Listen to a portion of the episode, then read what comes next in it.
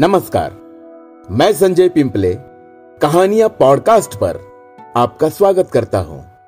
लीजिए सुनते हैं मुंशी प्रेमचंद जी की लिखी कहानी, विध्वंस। जिला बनारस में बीरा नाम का एक गाँव है। वहाँ एक विधवा वृद्धा संतानहीन गोंडिन रहती थी, जिसका भुनगी नाम था। उसके पास एक धूर भी ज़मीन न थी। और न रहने का घर ही था। उसके जीवन का सहारा केवल एक भाड़ था। गाँव के लोग प्रायः एक बेला चबेना या सत्तू पर निर्वाह करते ही है। इसलिए भुनगी के भाड़ पर नित्य भीड़ लगी रहती थी। वो जो कुछ भुनाई पाती, वही भून या पीस कर खा लेती और भाड़ ही की झोपड़ी के एक कोने में पड़ी रहती। वह प्रातःकाल उठती और चारों ओर से भाड़ झोंकने के लिए सूखी पत्तियाँ बटोर लाती। भाड़ के पास ही पत्तियों का एक बड़ा ढेर लगा रहता था। दोपहर के बाद उसका भाड़ जलता था। लेकिन जब एकादशी या पूर्णमासी के दिन प्रथानुसार भाड़ न जलता या गाँव के जमींदार पंडित उदयभान पांडे के दाने भूनने पड़ते उस दिन उसे भूखे ही सो रहना पड़ता था। पंडित जी उससे बेगार में दाने ही न भुनवाते थे। उसे उनके घर का पानी भी भरना पड़ता था और कभी कभी इस हेतु से भी भाड़ बंद रहता था। वो पंडित जी के गाँव में रहती थी, इसलिए उन्हें उससे सभी प्रकार की बेगार लेने का अधिकार था। उसे अन्याय नहीं कहा जा सकता। अन्याय केवल इतना था कि बेगार सूखी लेते थे। उनकी धारणा ये थी कि जब खाने ही को दिया गया तो बेगार कैसी? किसान को अधिकार है कि बैलों को दिन भर जोतने के बाद शाम को खूटे से भूखा बाँध दे। यदि वह ऐसा नहीं करता तो ये उसकी दयालुता नहीं है, केवल अपनी हित चिंता है। पंडित जी को उसकी चिंता न थी, क्योंकि एक तो भुनगी दो एक दिन भूखी रहने से मर नहीं सकती थी, और यदि दैव योग से मर भी जाती तो उसकी जगह दूसरा गोंड बड़ी आसानी से बसाया जा सकता था। पंडित जी की यही क्या कम कृपा थी कि वह भुनगी को अपने गाँव में बसाए हुए थे। चैत का महीना था और संक्रांति का पर्व।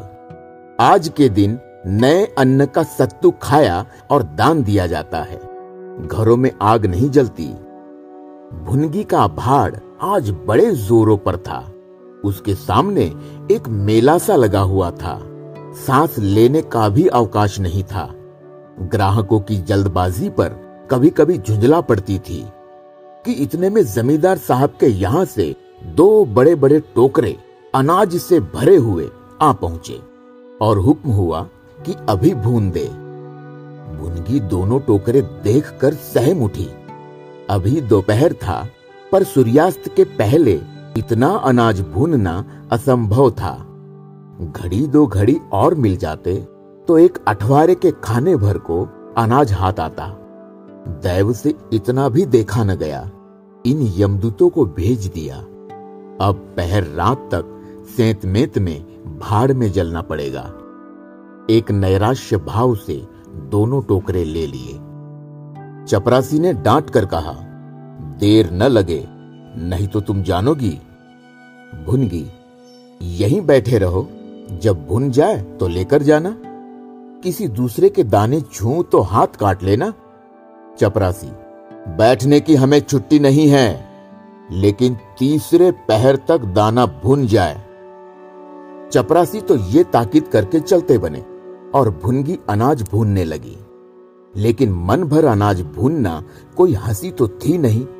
उस पर बीच बीच में भुनाई बंद करके भाड़ भी झोंकना पड़ता था। अतएव तीसरा पहर हो गया और आधा काम भी न हुआ। उसे भय हुआ कि जमींदार के आदमी आते होंगे। आते ही गालियाँ देंगे, मारेंगे। उसने और वेग से हाथ चलाना शुरू किया। रास्ते की ओर ताकती और बालू नांद में छोड़ती जाती थी। यहाँ तक कि बालू ठंडी हो गई, सेवड़े निकलने लगे। उसकी समझ में न आता था क्या करे। न भूनते बनता था, न छोड़ते बनता था। सोचने लगी, कैसी विपत्ति है? पंडित जी, कौन मेरी रोटियाँ चला देते हैं? कौन मेरे आँसू पोछ देते हैं? अपना रक्त जलाती हूँ, तब कहीं दाना मिलता है। लेकिन जब देखो खोपड़ी पर सवार रहते हैं इसलिए न कि उनकी चार अंगुल धरती से मेरा निस्तार हो रहा है। क्या इतनी सी ज़मीन का इतना मोल है? ऐसे कितने ही टुकड़े गाँव में बेकाम पड़े हैं। कितनी बखारिया उजाड़ पड़ी हुई है। वहाँ तो केसर नहीं उपजती। फिर मुझी पर क्यों ये आठों पहर धौस रहती है? कोई बात हुई और ये धमकी मिली कि भाड़ खोद कर फेंक दूँगा, उजाड़ दूँगा। मेरे सिर पर भी कोई होता तो क्या बौछारे सहन करनी पड़ती? वो इन्हीं कुत्सित विचारों में पड़ी हुई थी कि दोनों चपरासियों ने आकर कर्कश स्वर में कहा क्यों री दाने भुन गए? भुनगी ने निडर होकर कहा, भून तो रही हूँ, देखते नहीं हो? चपरासी, सारा दिन बीत गया और तुमसे इतना अनाज न भुना गया। ये तू दाना भून रही है कि उसे चौपट कर रही है। ये तो बिल्कुल सेवड़े है। इनका सत्तू कैसे बनेगा? हमारा सत्यानाश कर दिया। देख देख तो आज महाराज तेरी क्या गति करते हैं। परिणाम यह हुआ कि उसी रात को भाड़ खोद डाला गया और वह अभागिनी विधवा निरावलंब हो गई। भुनगी को अब रोटियों का कोई सहारा न रहा। गाँव वालों को भी भाड़ के विध्वंस हो जाने से बहुत कष्ट होने लगा। कितने ही घरों में दोपहर को दाना ही न मयसर होता। लोगों ने जाकर पंडित जी से कहा कि बुढ़िया को भाड़ जलाने की आज्ञा दे दीजिए। लेकिन पंडित जी ने कुछ ध्यान न दिया। वो अपना रोब न घटा सकते थे। बुढ़िया से उसके कुछ शुभचिंतकों ने अनुरोध किया कि जाकर किसी दूसरे गाँव में क्यों नहीं बस जाती। लेकिन उसका हृदय इस प्रस्ताव को स्वीकार न करता। इस गाँव में उसने अपने अधीन के पचास वर्ष काटे थे। यहाँ के एक एक पेड़ पत्ते से उसे प्रेम हो गया था। जीवन के सुख दुख इसी गाँव में भोगे थे। अब अंतिम समय वह इसे कैसे त्याग दे? ये कल्पना ही उसे संकट में जान पड़ती थी। दूसरे गाँव के सुख से यहाँ का दुख भी प्यारा था। इस प्रकार पूरा एक महीना गुजर गया। प्रातःकाल था। पंडित उदय भान अपने दो तीन चपरासियों को लिए लगान वसूल करने जा रहे थे। कारिंदों पर उन्हें विश्वास न था। नजराने में, डाड़ बाँध में, रसूम में वह किसी अन्य व्यक्ति को शरीक न करते थे। बुढ़िया के भाड़ की ओर ताका तो बदन में आग सी लग गई। उसका पुनरुद्धार हो रहा था। बुढ़िया बड़े वेग से उस पर मिट्टी के लौंदे रख रही थी। कदाचित उसने कुछ रात रहते ही काम में हाथ लगा दिया था और सूर्योदय से पहले ही उसे समाप्त कर देना चाहती थी।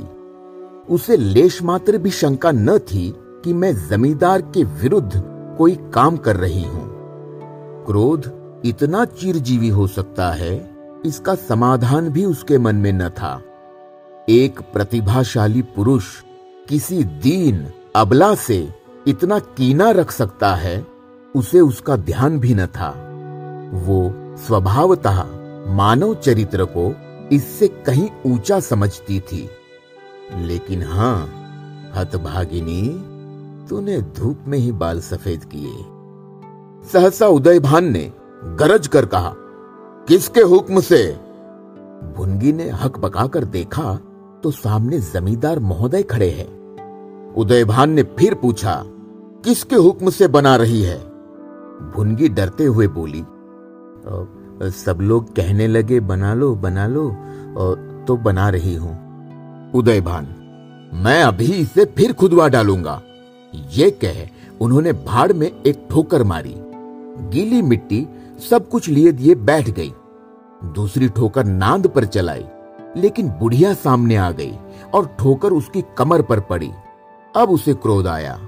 कमर सहलाते हुए बोली, महाराज, तुम्हें आदमी का डर नहीं है तो भगवान का डर तो होना चाहिए। मुझे इस तरह उजाड़ कर क्या पाओगे? क्या इस चार अंगुल धरती में सोना निकल आएगा? मैं तुम्हारे ही भले की कहती हूँ। दीन की हाय मत लो। मेरा रोआ दुखी मत करो। उदयभान अब तू यहाँ फिर भाड़ न बनाएगी। भुनगी, भाड़ न बनाऊँगी तो खाऊँगी क्या? उदयभान तेरे पेट का हमने ठेका नहीं लिया है। भुनगी, टहल तो तुम्हारी करती हूँ, खाने कहा जाऊँ? उदयभान गाँव में रहोगी तो टहल करनी पड़ेगी। भुनगी टहल तो तभी करूँगी जब भाड़ बनाऊँगी। गाँव में रहने के नाते टहल नहीं कर सकती। उदयभान तो छोड़कर निकल जा। भुनगी, क्यों छोड़कर निकल जाऊँ? बारह साल खेत जोतने से असामी काश्तकार हो जाता है। मैं तो इस झोपड़े में बूढ़ी हो गई। मेरे सास ससुर और उनके बाप दादे इसी झोपड़े में रहे।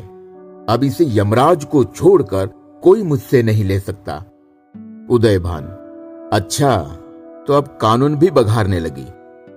हाथ पैर पड़ती तो चाहे मैं रहने भी देता, लेकिन अब अब तुझे निकाल कर तभी दम लूँगा। उदयभान चपरासियों से कहता है, अभी जाकर उसके पत्तियों के ढेर में आग लगा दो। देखे कैसे भाड़ बनता है। एक क्षण में हाहाकार मच गया। ज्वाला शिखर आकाश से बातें करने लगी। उसकी लपटे किसी उन्मत्त की भांति इधर उधर दौड़ने लगी। सारे गाँव के लोग उस अग्नि पर्वत के चारों ओर जमा हो गए। भुनगी अपने भाड़ के पास उदासीन भाव में खड़ी ये लंका दहन देखती रही। अकस्मात अकस्मात वो वेग से आकर उसी अग्नि कुंड में कूद पड़ी। लोग चारों तरफ़ से दौड़े, लेकिन किसी की हिम्मत न पड़ी कि आग के मुँह में जाए। क्षण मात्र में उसका सूखा हुआ शरीर अग्नि में समाविष्ट हो गया। उसी दम पवन भी वेग से चलने लगा। ऊर्ध्वगामी लपटे पूर्व दिशा की ओर दौड़ने लगी। भाड़ के समीप ही किसानों की कई झोपड़ियाँ थी। वे सब उन्मत्त ज्वालाओं का ग्रास बन गई। इस भांति प्रोत्साहित होकर लपटे और आगे बढ़ी। सामने पंडित उदयभान की बखार थी, उस पर झपटी। अब गाँव में हलचल पड़ी, आग बुझाने की तैयारियाँ होने लगी। लेकिन पानी के छींटों ने आग पर तेल का काम किया, ज्वालाएँ और भड़की, और पंडित जी के विशाल भवन को दबोच बैठी। देखते ही देखते वो भवन उस नौका की भांति जो उन्मत्त तरंगों के बीच में झकोरे खा रही हो, अग्नि सागर में विलीन हो गया। और वो क्रंदन ध्वनि जो उसके भस्मावशेष में प्रस्फुटित होने लगी, भुनगी के शोकमय विलाप से भी अधिक करुणाकारी थी।